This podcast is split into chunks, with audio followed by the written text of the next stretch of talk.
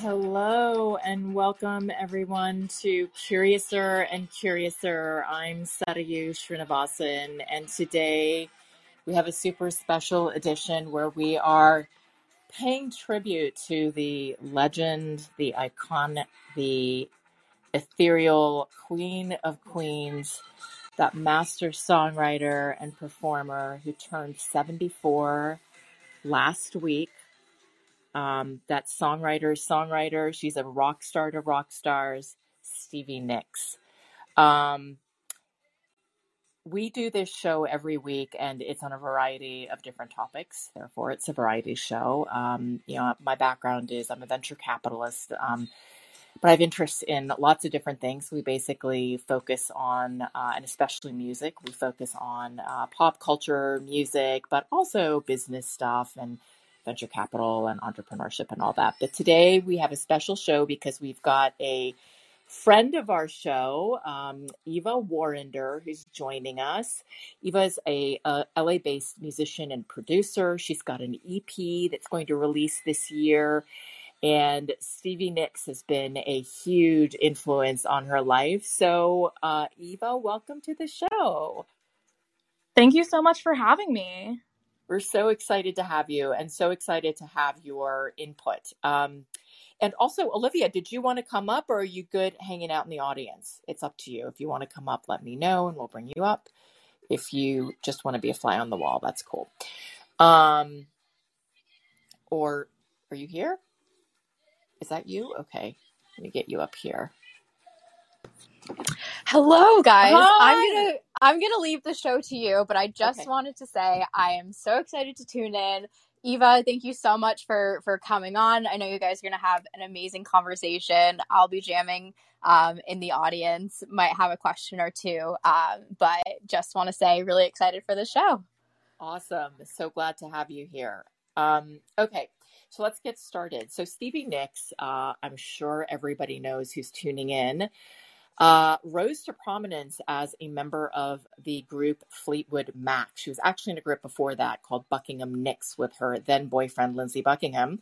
And they got incorporated into a English group uh, called Fleetwood Mac. And interestingly, that group also had Bob Welch, who was sort of a big singer in the 70s that was a part of that group before he left. Um, and it's really funny.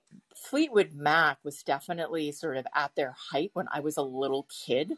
Um, and I kind of always equivalated their music as easy listening, like stuff that my dad would listen to. Was never really into them. And in fact, I was think I was telling Eva or Olivia the other day that I remember I were you gonna say something? Oh, no, no, no. Keep I, re- I, I remember when I was actually on a camping trip with some friends um, when I was in business school, and she started playing Fleetwood Mac, and everyone was laughing at her in the car. They were like, "Oh my God, you're such a retro woman." So, and certainly when I was old enough to kind of consume music, Stevie Nicks was really big, right? And so Edge of Seventeen and Stand Back, and all those songs were sort of big on MTV and and uh, sort of music uh, video shows, but I was never that into her. Um, so my fascination has literally started as it always does because I went down a rabbit hole. That's why this show is called Curiouser and Curiouser. Um, literally, I read a book and I just got obsessed. I started reading about her and I just thought, my God, this woman is an icon. And we're talking about somebody that was twice voted into the Rock and Roll Hall of Fame. She's been listed on, uh, you know, sort of prominent lists of the 100 greatest singers and songwriters of all time, eight Grammy nominations, two American Music Awards. She's won a Grammy. Um, she has had one of the best selling albums of all time. Top 10 albums. Fleetwood Mac Rumors is one of those albums. That's incredible. Um, Eva and I were just talking before the show, and I was just reminding Eva that um, you know, Fleetwood Mac ended up being two women and three men. The top songs that came out of Fleetwood Mac um, that by that were charted or best-selling, you know, singles were mostly written by the women, by Christine McVie and uh, Stevie Nicks. So when we talk about Stevie Nicks, um, she also went on to clearly after Fleetwood Mac have a solo career, um, and she's been an influence to gen- across generations. And it's crazy how many different genre of musicians have looked up to her. Whether that's Beyonce, and of course we know Edge of Seventeen opens up. Um, I forget what song it is. Eva, do you remember? Um, it's the beginning for uh, I think it's either Beyonce or Destiny's Child. Oh yeah, I think it's a Destiny's Child song. Do you remember the song? I don't. Okay, so it's everybody knows this song, right? It's like the beginning of Edge of Seventeen that starts that song. Um, and Katy Perry, Taylor Swift, Courtney Love. Um, Courtney Love talks a lot about her infatuation with Stevie Nicks and how she's been such a great influence.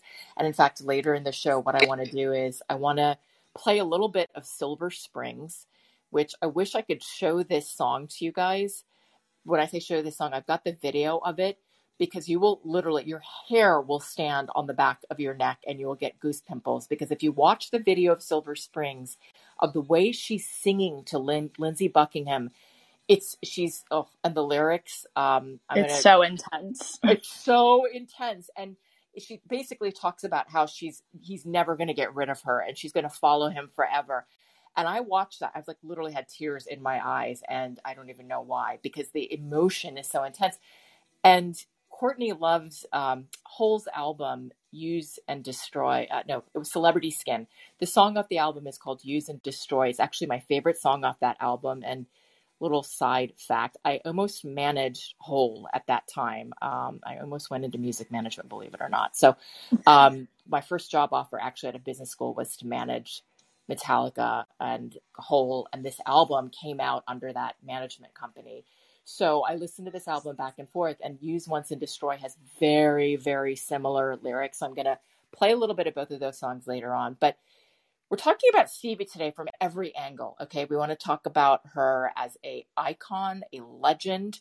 She's a fashion icon, right? She created these outfits before she would go on stage because she wanted to, like many performers, like Adele and Beyonce, they take on a persona because, and Marilyn Monroe, because they are actually sensitive and, and insecure. And so they take on this, I think in Beyonce's case, it was Sasha Fierce Adele sort of channels somebody else.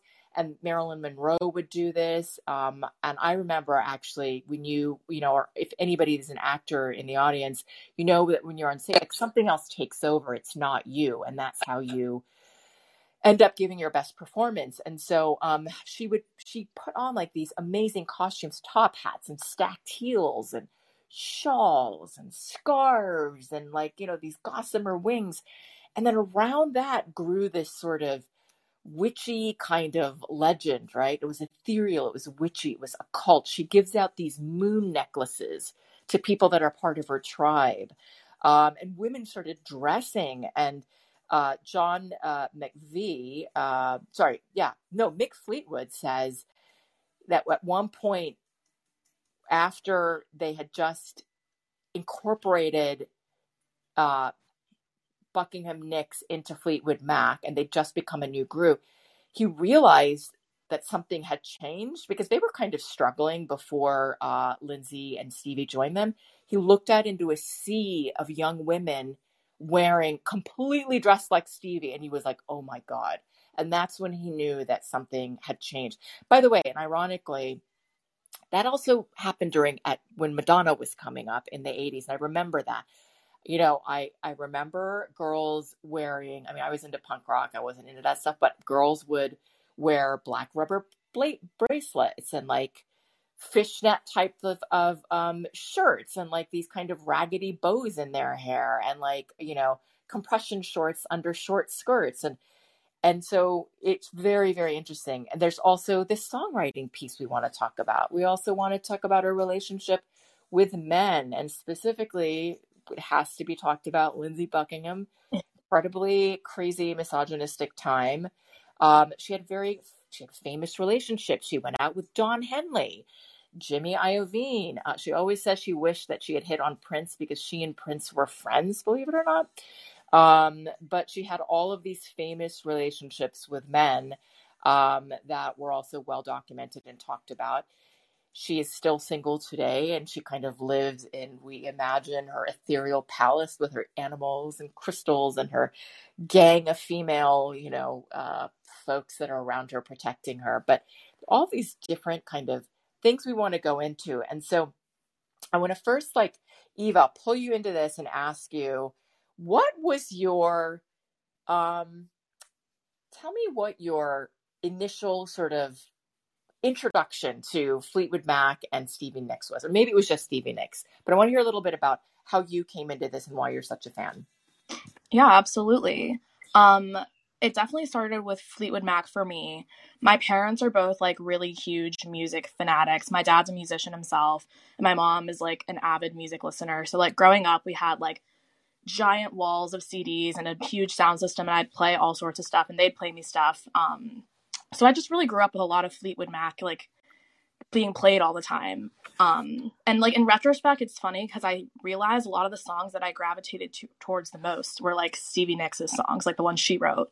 Um, but I think the first time I really internalized all that, everybody really did, right? exactly. Um, but I really internalized it with the song "Landslide." Um, that song's kind of been a really important like anthem in my life almost. I kind of I started singing it a lot like in performances and stuff and really at my middle school graduation I sang it. And it just be- started becoming this thing that was very uh, representative of like transition times in my life. And like between my dad and I we'd play it and sing it and I don't know it just became really important for us. So like I don't know as a songwriter and as a musician like those lyrics I just like was fascinated by how she could like capture these mo these feelings with her lyrics um, and then I kind of, as I got older, delved even deeper into her discography and also her persona, like yeah. her whole her whole vibe with like not necessarily like a witch because you know she doesn't like to call herself right, that, right. but like still has this like mysticism to her, and like to me that's just very very interesting. Yeah, she's definitely like she's she's actually cultivated that kind of. She talks about Rhiannon is actually kind of a Welsh witchy type of person, right? She's definitely like occulty and supernatural, Rhiannon in the song. And so she kind of cultivated it, but she's come out in interviews and been like, I'm not a witch, you idiots. But then she's come out and been like, I'm kind of like a white witch. So she's definitely kind of gone back and forth with that, like sort of the admission. But she clearly, I mean, when you look at the way that she dresses and her whole like the patchouli and the scarves and like the tarot and the occult and you know the houses like on the you know Pacific Palisades and on cliffs looking into the ocean and I mean it's all and, and it's also very feminine too which is really interesting which is so different and anti kind of the riot girl Courtney Love you know uh, that sort of stuff. And, and in fact, I was just reading an article um, about, she talks about, listen, I got my way with uh, in being in these all male environments by being very sweet and feminine. Um, and I actually really understand that because not much has changed today. I'm very, very sorry to say, but um, if you want to show up like Courtney Love, you're probably going to get treated like that. And it's, you know, when you're figuring out how to get things done and that's the goal, you have to figure out how you make things work with the people that are in your sort of orbit. And when she talks about, I read that and I was like, wow, that's so crazy how things have not changed, you know, from that time. And of course, there's also, you know, there are Christine McVie is, a, I think, a very important figure also in this, but this show isn't about her, although I adore her too. I adore her persona. She's just so cool. And like, I've just seen so many anecdotes of like Lindsey Buckingham being terrified of her. Like, she would just take the cigarette out of her mouth and be like, Really? Lindsey? Really? All the work you've put into this band? You know I mean? It's like every song that she wrote, like, you know, was the one that like kind of made it to sort of into the popular imagination. Um, so, and I think it's so great that the two of them got along. And sort of as a feminist icon, it's interesting because I don't know what your views are on this, Eva, but you know, Stevie Nicks, uh, today we look at her and we're like, she's, oh my God, she's like everything. But she did a lot of kind of questionable stuff, right? She was sleeping with other people's husbands and boyfriends, and there were all these lines that were crossed. But the thing that I have noticed about her also is that she really did support a lot of women. And it seems like she had a cadre of women around her. And that I had not seen um, before. You know, I, I, I, know a lot about the history of music and different bands and, and, and really into, if I'm into a band, I'm like, uh, I get really, if I'm into anything, I'm like really, really, really, really, into Olivia will tell you, I'll spend like seven days just locked in my room figuring out the entire story. And I can tell you that it's so rare that I've seen a rock star of her magnitude surround themselves with women. She gave all of her friends jobs. Her costumes were created, I think her name was Margie, by a friend who actually put together that costume for her, which was, you know, all black, kind of these shawls that she could take on and off, like the top hat, the stacked heels because she was so tiny, um, the makeup and then she had a dear friend uh, who died of cancer, Robin. I forget her last name, but that was somebody that she had grown up with, and uh, she hired her into her uh, sort of circle of friends. And so uh, she, I've had this group of women that were around her that would come to the studio and hang out, and and there's something about that that I don't know resonates with me so deeply. Yeah, I'd fully agree, and I think it's interesting too because you know, I'm 24, so for like my my kind of generation of women, I think a lot of people view her as a very important feminist icon. And I think one of the reasons why is because like she was so authentically herself. She's she yes. you know, even in this in this industry that like really tries to like mold you into being what's commercial. Um but she was so authentically herself and also made mistakes. Like she's a real person maybe didn't make all the right choices all the time, but still, I don't know. For me, that that feels more more inspiring in a way as like a woman watching a woman succeed but still not do it in a perfect way um so yeah it, it is kind of interesting how she has kind of continued that legacy and even with who she collaborates with today on music like you know she's working with like miley cyrus with lana del rey with Taylor Swift, with Sheryl Crow, and like these really like also really like big female songwriters today. Isn't didn't she also work with Harry Styles, or is she just hanging out with him? Um, I think that they're supposed to be working on a project right now. I think she's yeah. trying to develop something like in film, and that he might be starring in. Um, you know, she also did, of course, the famous song "Stop Dragging My Heart Around." uh, mm-hmm. with Tom Petty and the Heartbreakers, and she was a good friend of his. Um, and actually would show up on tour. There was a time when he was going through a divorce and he was down in the dumps, and she showed up and said, "I'll go on tour with you." Like, I mean, she meant like like as a friend. Like she wasn't like playing. She actually showed up on tour. She seems like a really good friend, and I kind of said in the introduction, the woman that gives the moon necklaces out the moon uh, because she gives these necklaces out to her tribe, and you'll notice she wears them in pictures. They're like a little um, pendant of the moon, and so if you're like one, like you'll see her nieces. Uh, she's got a niece, I think, that hangs around with her a bit, wear that, um, and friends of hers she gives that moon pendant to. And I'm like, you know, that was the ethos I had in college. Like I created like a group of girls who were all super different and all didn't really like each other, but they were all, you know, I guess what they had in common was me. And I was really trying to create this girl gang that we would all each have each other's backs. And so this sort of thing really resonates with me. Um, and it's something that clearly she has cultivated and it's who she is. Um, you know, she grew up um, in Arizona and I think she had a house in Paradise Valley. Um, and I always think of her as very Southwestern also, even though I think she also grew up in Atherton in California and that's where she met Lindsey Buckingham. Um, and so I think of her as sort of being from California, the Southwest, that hot place.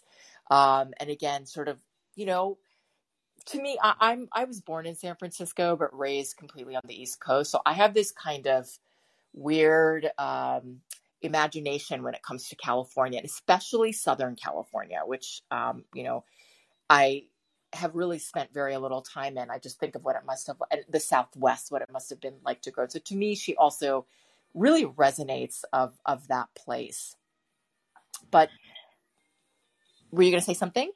Oh yeah, no, I was gonna say that's it's very interesting too because I know when she moved to California and she kind of maintained that whole like just like her vibe and her persona of like wearing all black, kind of wearing this fashion. It was very different from like the school she was in, where it was very like jocks and cheerleaders and surfer dudes and all this stuff. And she like very much stood out like kind of like a sore thumb and didn't really have like a group of friends around her. And even in her early life too, they moved around a bunch for her dad's job, I believe. Yeah. Um, her dad so was like the CEO of Dial and Greyhound and Armour, so she came from a good background. So let's just yeah, yeah, yeah. As did Lindsey moved... Buckingham, by the way. They all they're from Atherton, so yeah, and that's like yeah, the high school she went to was like pretty like uh pretty nice. Um, but yeah, like she didn't really make a lot of friends for a really long time, like because she was just kind of moving around. So I do think it's really interesting that now in her like life she does have this like whole tribe of people behind her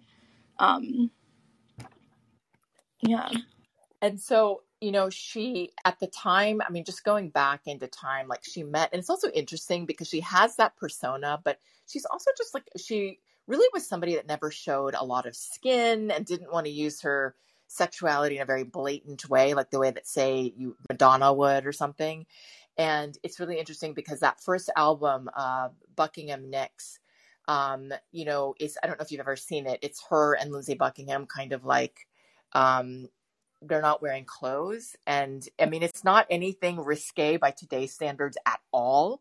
But she was really uncomfortable. She was forced into doing that by Lindsey Buckingham, by the way.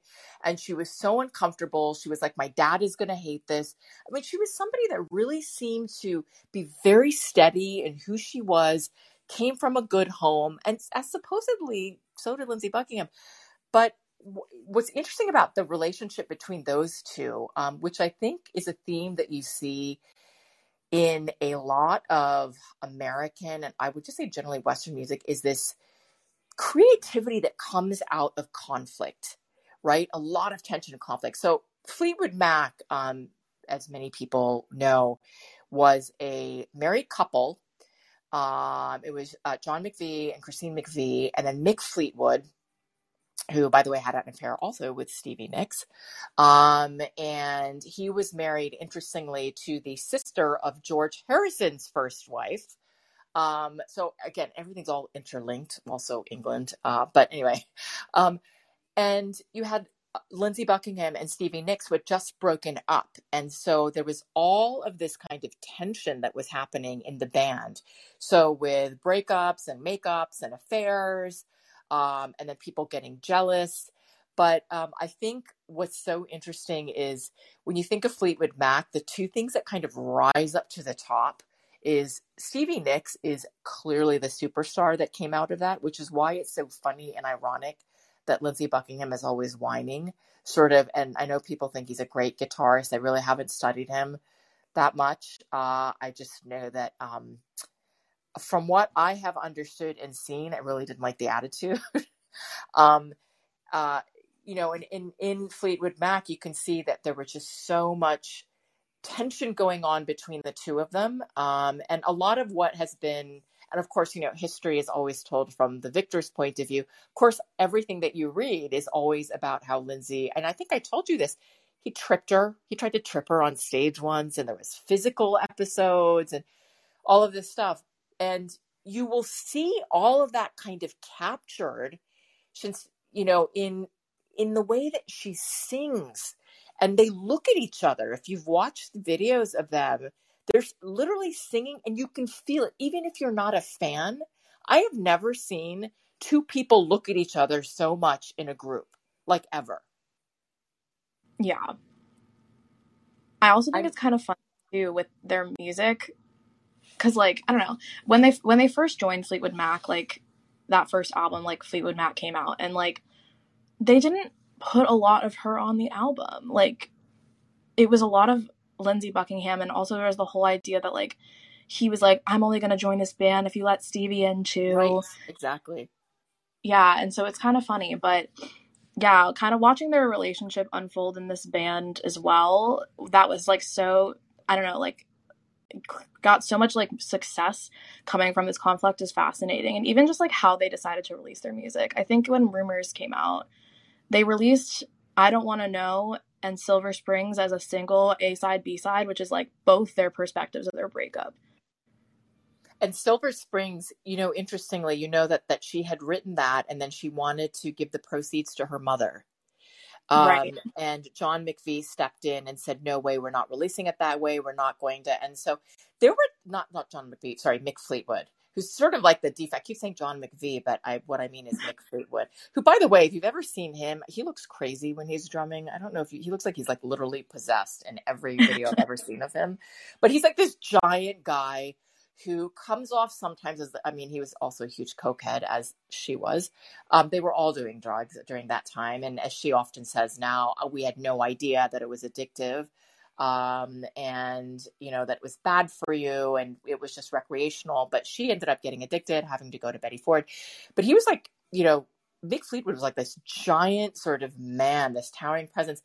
And somebody was saying well what is the thing that was consistent about um, their success. And someone interestingly said John McVie and Mick Fleetwood, they were sort of the masterminds um, that kind of created this thing. And put together this kind of constellation of different people and it worked you know their their their songs when you i've been listening to a lot of just kind of the popular fleetwood mac songs it i mean their voices blend together they work so well it's so beautiful um you know i mean just when you hear the songs like not even the you know like um tell me lies or everywhere the way that their their their voices blend it's like I don't know, it like takes you to a different place.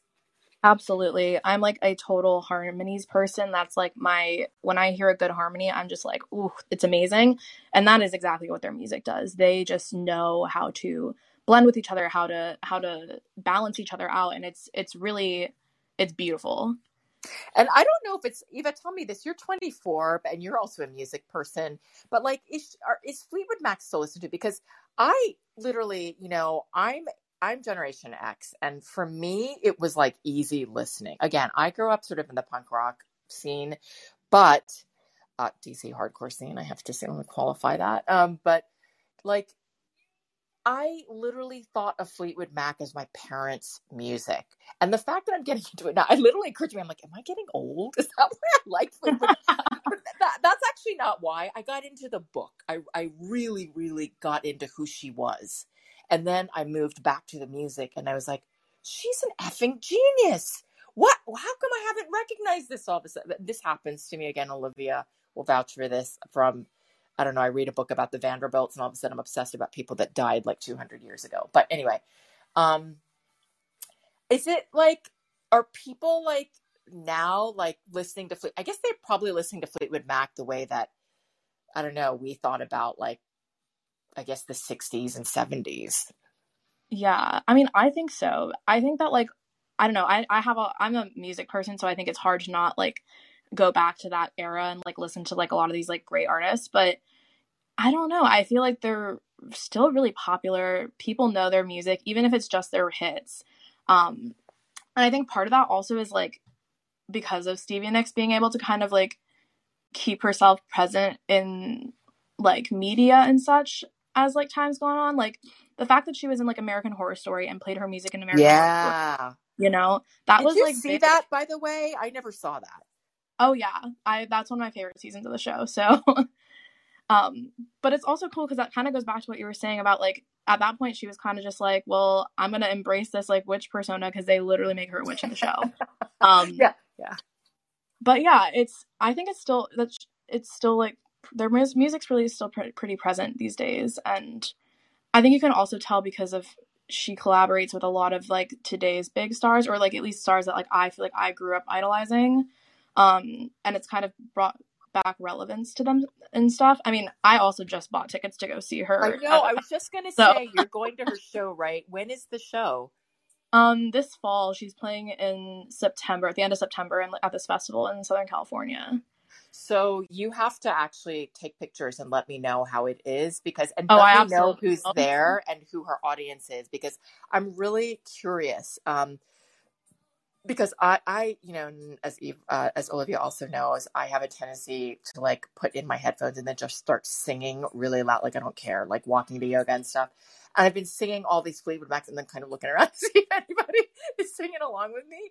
They're not. Um, but I, and so that's what I was thinking. I was like, maybe I'm just getting old and I'm like turning into my parents. But look, um, this is so amazing. Gold Dust Woman. Shatter your illusions of love.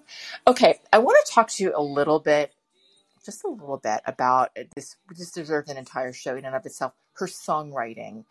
Why is her song? And and I have said this before in other shows, and all of my female friends are horrified. Um, as me being into music as I am, I don't actually ever pay attention to lyrics, although I'm going to talk about them later.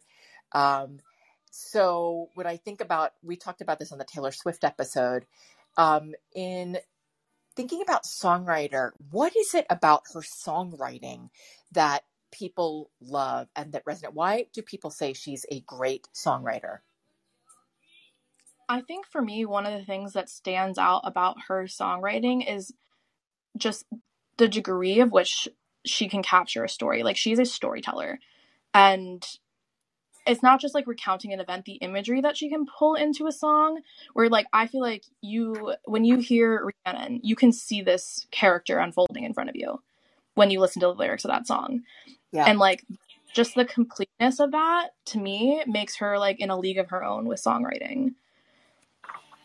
And just to be clear, the songwriting is like I I listen to the music and I sing the song, but they could be talking about axe murdering somebody and I wouldn't even like realize it. Um, I literally have had girlfriends be like, "Uh, "Do you listen to what you're singing? Like, do you listen to what you're singing?" I'm like, "No, what is he saying?"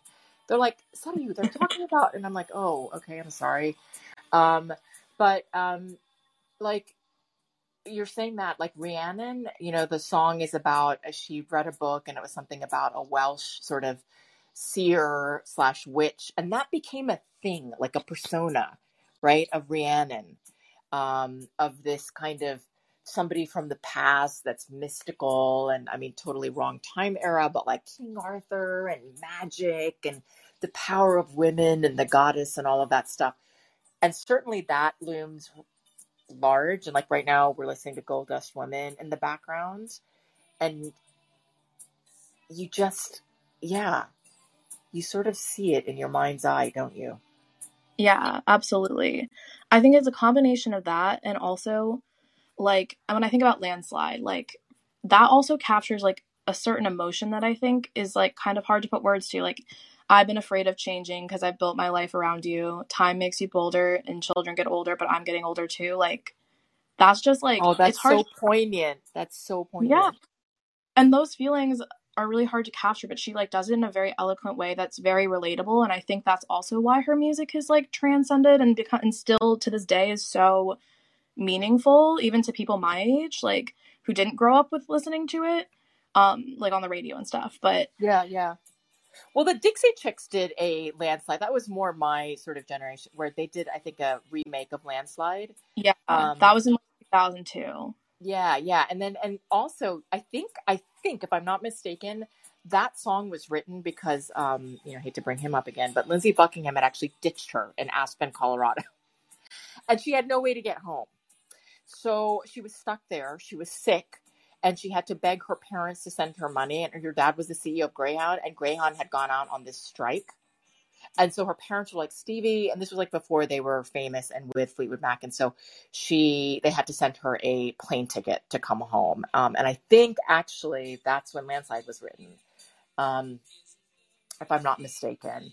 Um, but you know, you were talking about lyrics, and so I think it's a perfect time to segue a little bit. I want to play. So you know, I have a ton of favorite songs uh, from Fleetwood Mac and from her, but I think now Silver Springs is one of my favorite songs, and I urge everybody that's listening, if you can, you absolutely have to find the clip of Silver Springs where she is singing to Lindsey Buckingham. They're singing to each other. I'm going to play it, and then I'm also going to play the whole song, um, which has lyrics, and you'll see how she. It's a perfect example of how she has influenced modern songwriters. And you think of Courtney Love, and you're like, what does she have in common with Stevie Nicks? But actually, do you know anything about Hole and Courtney Love's background? You know, she's from the Pacific Northwest, but she grew up. She kind of I think she sort of like imagines herself as being from California because she's always talking about that ethos and that era and she always talks about wanting to be like Stevie Nicks and you I think you see that even like in kind of the early performances of Hole. You know there was that sort of riot girl baby doll you know they would wear these kind of um you know I've been I mean this is horrible but I've been like assaulted sort of baby doll like with rips and like you know dirt and like they've been in a fight but little crown to symbolize all of this stuff. But I think it was actually, uh, especially for Courtney Love, a throwback also, a different variation of kind of the Stevie Nicks, like flowy, girly, all that stuff. But Silver Springs, you have got, I wish I could show you guys this. You guys will all get chills. You have to watch the song all the way through, but this is the part that's going to give you chills. I'm just going to play it and I will read the lyrics just to your point, Eva. So here we go. I've just queued it up to the point where it gets to the crescendo, which is like like literally bone chilling.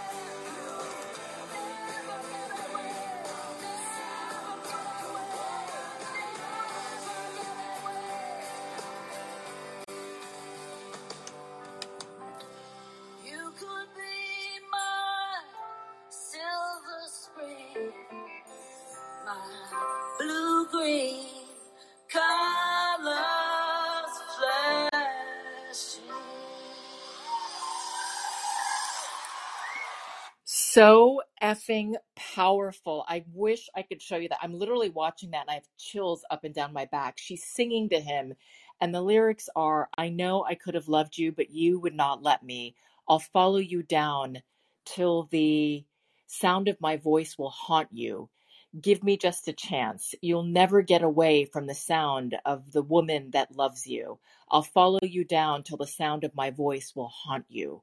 Just give me a chance uh, which is ironic because she dumped him, but never mind. Also, by the way, that also the funny thing in that clip is there's there's a cutaway to Christine McVie who's just like, oh God, these Americans, I can't take them. She's like so calm. Okay, now I want to play. Sorry, go ahead and say, I'm to cue this up. Were you to say something? Oh, no, no, you're good. Okay, so I'm just going to now play a little bit of Use Once and Destroy. Uh, this is actually a song that a girlfriend has accused me of being very insensitive for liking this song because she's like, oh my God, the lyrics are horrible. But here is a great example of how Courtney Love was influenced. Okay, so I this is my favorite song off Celebrity Skin, but here I've queued it up to the point where it reminds me of Silver Springs. Here it goes. And this was after the death of Kurt Cobain.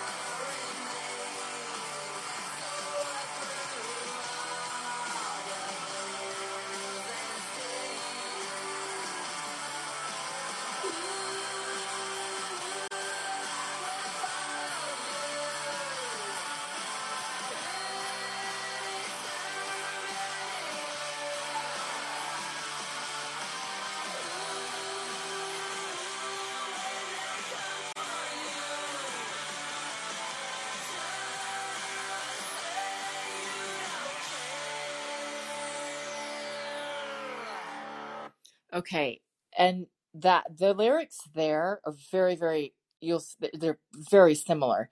She says, "I went down to rescue you. I went all the way down. I went down for the remains, sort through all your blurs and stains. Ooh, I will follow you."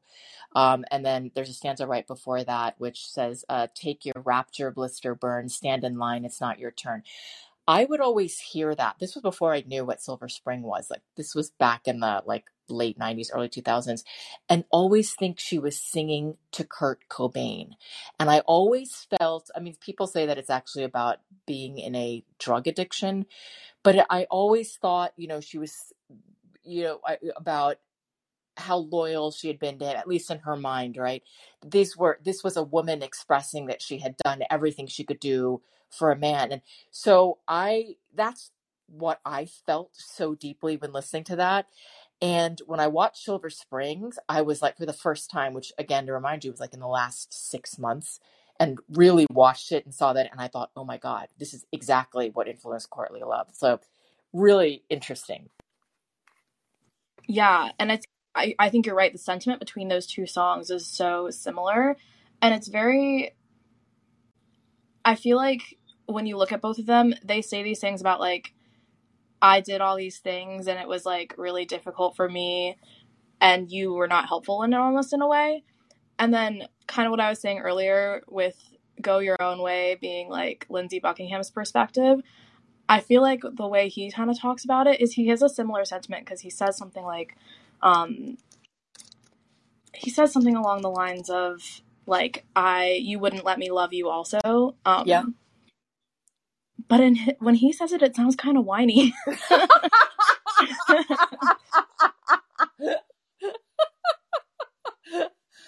That's so funny. Uh, but that's true. You know, well, you, I, I, you know, I, I had sent Eva a clip of, uh, and this is so sad because it's like what now, 500 years later, uh, you're supposedly an adult with like grown children.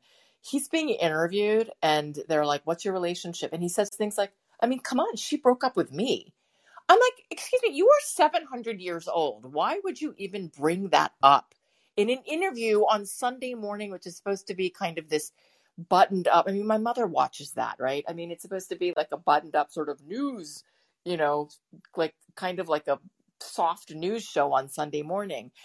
And that's where he also talks about this is what I sent you, which we were both like hopping mad about where he says uh, he's being interviewed because I think he's been kicked out of Fleetwood Mac, like finally, like for good, I think. Um, and he blames it on Stevie Nicks. She's come out and said, I had nothing to do with that. Um, you know, that was all you're doing. Um, and I think she's intellectually, she's honest enough to say, uh, you know, I had something to do with that. She strikes me as somebody that is not going to lie about things. He, however, strikes me as somebody that will cover up to make himself look good. And in this clip, he literally says in this clip, to the interviewer. Um, he's he says she dumped me. You know, I don't know what the problem. I don't even know why you're bringing that up. They didn't ask him. They weren't like who dumped who. He was just like he like offers it. He's like, well, you know, she left me. I'm like, uh, wasn't that like 60 years ago? Like, why are you still talking about that? And then the the thing that he says, which really, you know, kind of it it didn't sit well with me. He made that statement when the the reporter, I forget who it was, it wasn't Charles Kuralt. Uh, the reporter says to him, CBS Sunday Morning. This is also on, on YouTube. So what's the problem? Why? What is the problem then between you two? Like now at this stage, you guys have had so much success. You couldn't have done it without each other. You know what's the issue? And he goes, "Well, I mean, I don't know. Stevie's a single woman with no one, and uh, you know, I met the love of my life, and I've had a family and children. So uh, I don't know. Maybe there's a problem there. I was lucky. I mean, maybe she's just bitter.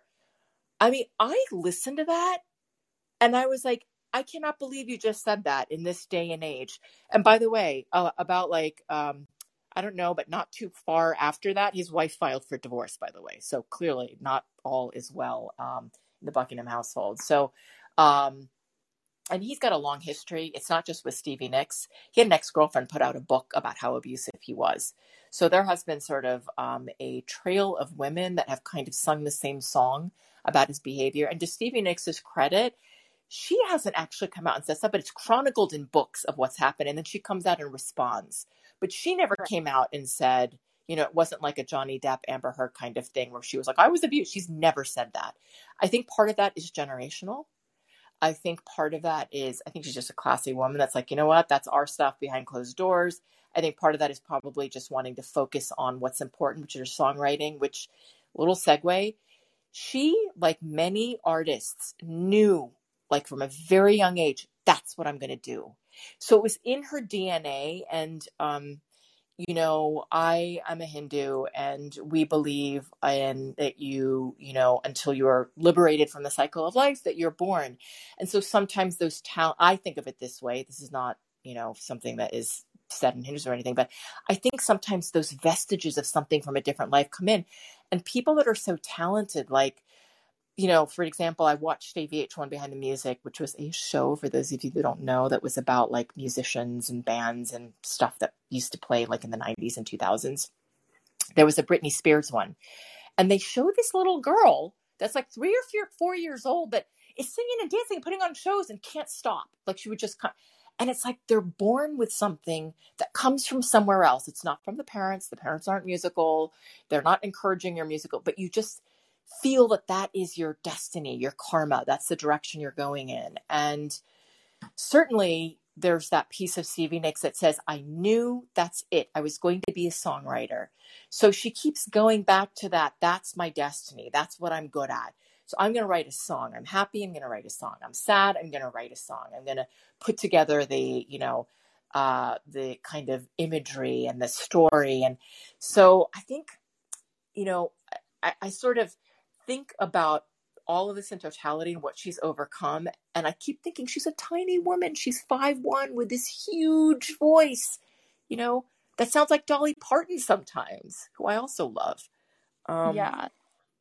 I think it's also kind of interesting when you think about what you were saying, but in the context of like her persona as like a witch, because I think if you kind of dive into that like realm when you think about like the mysticism of witchcraft, a lot of it it comes out in a way it's like you don't necessarily like choose to be a witch. Like that's just kind of part of your like persona mentality. And even if she like consciously is like i'm not a witch i think there's still elements of that that just like flow into her even if she doesn't even know where they're coming from. Because like if you look at the songwriting the lyrics she chose like even when we just what we're just listening to like time casts a spell on you.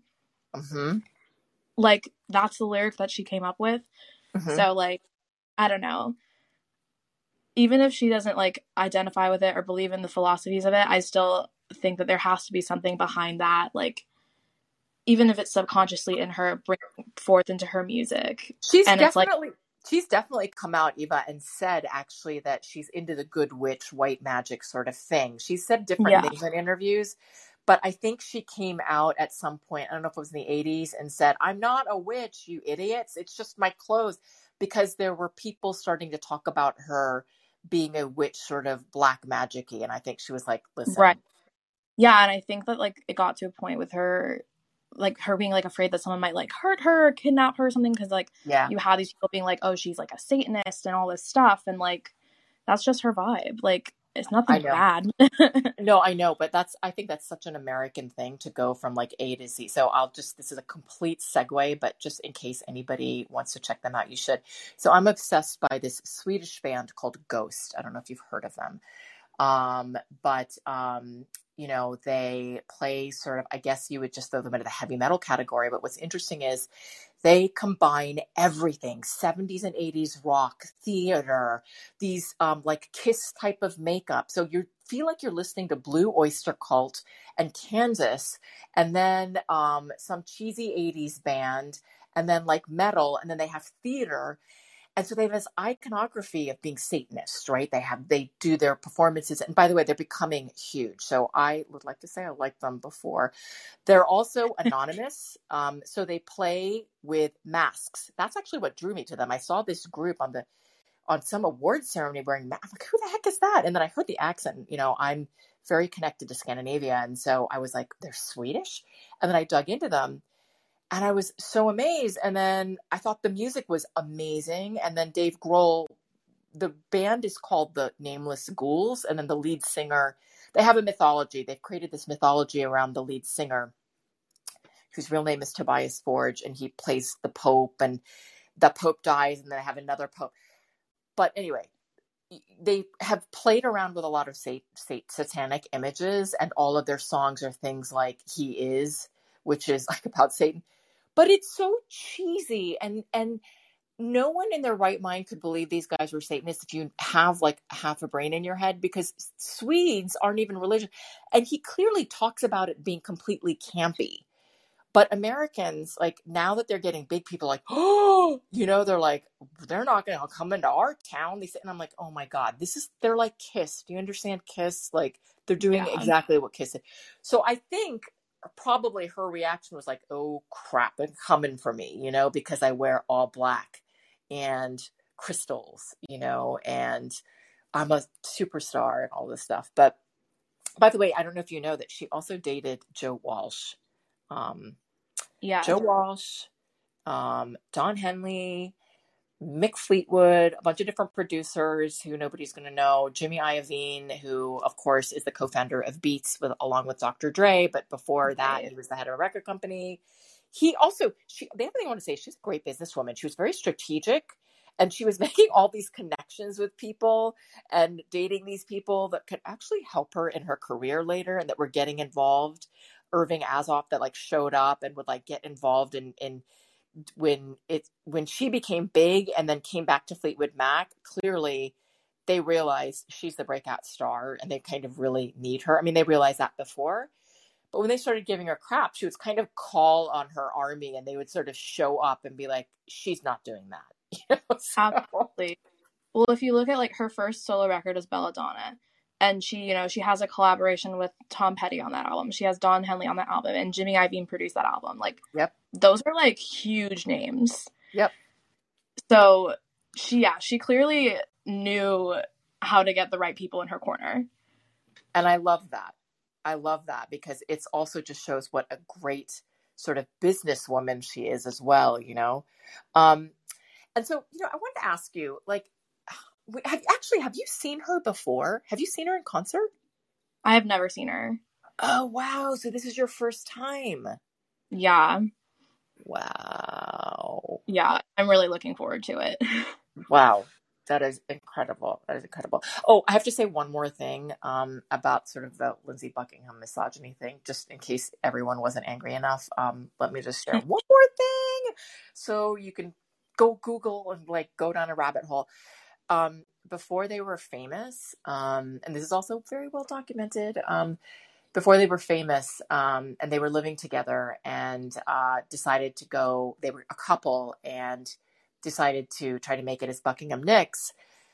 Um, she was basically hustling um, and waitressing, cleaning houses, uh, doing whatever. And Lindsey Buckingham do, wouldn't do very much. He apparently said he had to completely focus on music because he was a musician. So she said she would come she would come home. I mean literally her quote is I come in every day and have to step over these bodies. I'm tired. I'm picking up their legs and cleaning up under them and ashing emptying out ashtrays because he was sitting around smoking pot and doing his music. And I feel like and then you know the album cover where she felt very violated about having to pose that way because he basically said, It's art, you idiot, you know, just it's not about nudity. And she was like, I don't want to do this. And he kind of forced her, which interestingly, you know, I think sometimes that happens a lot. It happens in modeling. It happens in like a lot of things where you are just uncomfortable acting. You don't want to do something, but somebody in power is like, no, this is for your career. You know, you've got this wrong. And everything in your body and mind is like, no, I, this is a boundary for me, you know? And it's not like some crazy boundary, like I won't eat that. It's like, I don't want to take off my clothes. you know, I don't think I need to do that for my right. job. Um, and I think that you see that that's carried through. Um, and one sort of light thing about this, I don't know if you watched Saturday Night Live. I sent you guys a clip.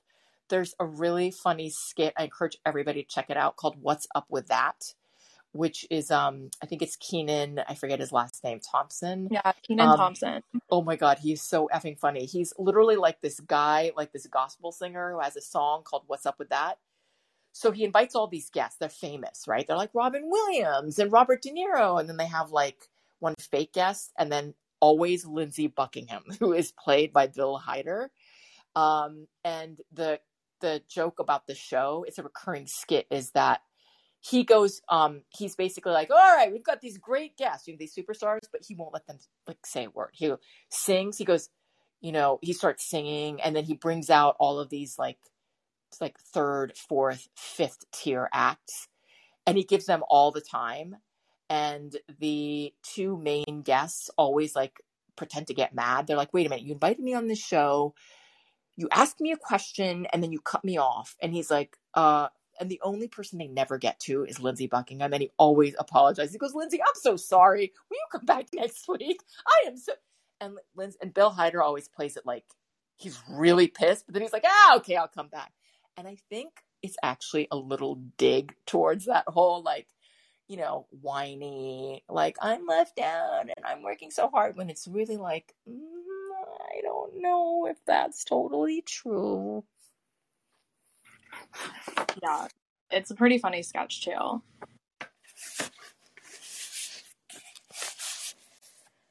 I am looking at, oh my God, I'm just looking at all of the stuff that there's so much stuff to talk about and to go into. Um, she is somebody, um, you know, it's funny. She was talking about Prince. Um, I think he, pl- oh, he played the synthesizer on Stand Back. That's what it is. He played the synthesizer on Stand Back and he never got credited for it. That's, That's very cool. And she was isn't that cool? And yeah. she, and and he was and and he was so anti-drug and stuff. She was saying after he died he was so anti-drug. That's why it was heartbreaking the way that he died. You know clearly he was in such a place of pain because he used to get upset with her and she actually came out and said she was very offended that he never hit on her um um but she was this woman that everybody said was so authentic. You couldn't help but fall in love with her. Um, she was just who she was. Um, and and you can see she just reminds me of this southwestern girl with like the winged back shagged haircut and if you've seen like the beginning of tusk there's a video have you seen it where she's like like the baton twirler it's a kind of a famous clip i don't know if you've ever seen it no i haven't it's really cool she's like marching out sort of in front of the um, uh, the camera and twirling a baton, and you're like, okay, clearly she was um, cheerleading in high school. But um, yeah. then also, I don't know if you were aware. I don't know what you know about Studio City. Do you know anything about Studio City? It's a legendary um, recording studio. Not too too much. I think it was shut down, but um, there's a movie. Dave Grohl did a movie about it, which I highly recommend people watch. But uh, I think uh, Fleetwood Mac, um, they came together. They had heard, uh, Mick Fleetwood had heard Stevie Nicks uh, singing with Lindsey Buckingham in Studio City. And that's how he was like, who is that person that's singing? And that's how they actually ended up getting together. And they didn't necessarily have auditions and things. They all just went out for dinner because the big thing was, um, you know, I think Mick Fleetwood is like a business genius. Um, he was like, we need to connect with those people. Um, and the only thing that they wanted to make sure was um, that Stevie Nicks would get along with Christine McVie. They wanted to make sure the two women got along. So they all went out for dinner. Uh, they got along, and that was it. And that's how Fleetwood Mac was formed. So kind of crazy. Yeah. So, what's your favorite song? What is your favorite Fleetwood Mac song, and what is your favorite Stevie Nicks song, and why? Okay, that's a good question. I'd say I think my favorite Fleetwood Mac song would probably be Gold Dust Woman. Like like Yeah. that's for me. Um And why? Why is that? I think I I think it's a couple reasons. See the voice that she has is so powerful and commanding. Like Yep. it's just very present and I love it and you I don't know, there's something about that side of it and then the harmony well on the chorus are so good. So, for you, it's the physical, the voice, but also the Yeah. lyrics, I'm sure. The lyrics are great, of course, too. Like they're so nice. But like I think everything about it, it's the combination of like the lyrics and the melody and all that coming together. Because I think one of the things that sets apart like Stevie Nicks' writing in Fleetwood Mac too is the kind of uh vibe around the song. Like you can kind of tell when it's a Stevie Nicks song because it has like a like witchy vibe to it almost. Um just in, in the way in the choice of chords and stuff. So it's that's that combined with just like how it's performed on the record, I think is really just good. I, I love it so much. Do you Um, know anything, Eva, about how about that song? Like what it is about? I actually never bothered to look it up, but Um, I think it's. I want to say that it's about cocaine. no, really? I think so. Uh, don't quote me. I'm gonna I'm gonna check, but I think so.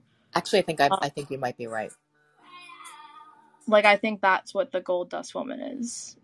Did you take a cry, make it break down, shatter your illusions of love? Over now, do you know how? Pick up the pieces and go on. I literally see a woman with a shawl over her head dancing. I mean, the imagery is so strong. with Gold, Yeah. sparkles. Such an Yeah. amazing song. Okay, and your favorite? Oh, I love this song. Your favorite Stevie Nicks song? I think recently, while we okay, so I was listening through a lot of her discography, like in preparation for this, and I also I always loved like Edge of Seventeen. Like you have like of course Yep. it's great. I think that when I was listening through this stuff this time, Sisters of the Moon really for right, right is like speaking to me, a lot, and I think it's kind of funny because that song when she talks about it lyrics in it, she says it's very like nonsensical and like doesn't make any sense to her. She just like wrote these words. But when, when I look at the lyrics, I'm like, oh, this is kind of what I was talking about earlier with like it's very witchy in nature. If it's nonsensical to her, it's like subconsciously kind of coming out and still making sense and still portraying this idea is kind of interesting to me. Um but I've been I really like that one right now. She has, you know, she has like we've talked about this a little bit. She's got, God, just the way that she said, You know, I, do you know Heart at all? I love Heart. Okay, I love Heart. I actually have so. You know, I have records every and all of the homes that I've ever I've lived all over the world and um, moved a lot, and so uh, for work and all over the world, I carry my DC punk rock records uh, which go up on the wall immediately. A couple of David Bowie records, some Beatles, um, and there's a Heart record. It's that first record with the two of them. They're like at a medieval fair or something. I forget what the name of the record is. Um, and then they've got like the rest of the band in the background. And there is a song which came out in the 80s called Alone. And there's a part where Ann Wilson vocalizes, it sends chills down. my- It's so powerful, you know. I mean, she just like screams, and I hear that in this song. Um, God, it's like cr- just crazy. Um, Yeah. they're another very powerful, powerful female group that I mean that has had. I think they don't get enough recognition for what they've done. and they too were like in the 80s i remember like seeing these you know these videos all the time. They play heart. They would play stand back. And as a kid you know i thought it was weird. Like i was like that's weird. And definitely that witchy vibe sort of you know came through. Um but she was like you know stevie nicks really had this she created this physical persona right? The uh, she there's a there's a four part you have to dig a little bit on youtube to find it but it's like a behind the scenes with fleetwood mac in japan. And it's basically her doing her makeup. One of them is her and she's talking about how she's really attracted to old things. Like um she's like antiques. She's like i like old things. And the sort of makeup that i do is like all like 30s 40s it's like greta garbo 40s you know? It's this old kind of makeup with the heavy eyeliner and the the you know the eyeshadow on my lid. She's like and i didn't even realize i was doing my makeup like that. And you know she the way that she does her hair and the costumes you know she wanted something that covered her up and protected her when she was on stage. But then it just morphed into this like amazing witchy thing. So it's like amazing. So i don't know if we can if we want to take a caller or two. It's 908 we started a little bit late. Um if somebody we might be able to take one if one or two people want to say something or share anything about Stevie Nicks or Fleetwood Mac, you are welcome to do so now. But um, if not, then we'll probably, it's not, I could keep talking about this, but we'll probably just wrap uh, in another minute or two. But Eve, I wondered, is there anything else that you wanted to share? Anything that you found that would be interesting? Um, any connections we haven't made yet? Um,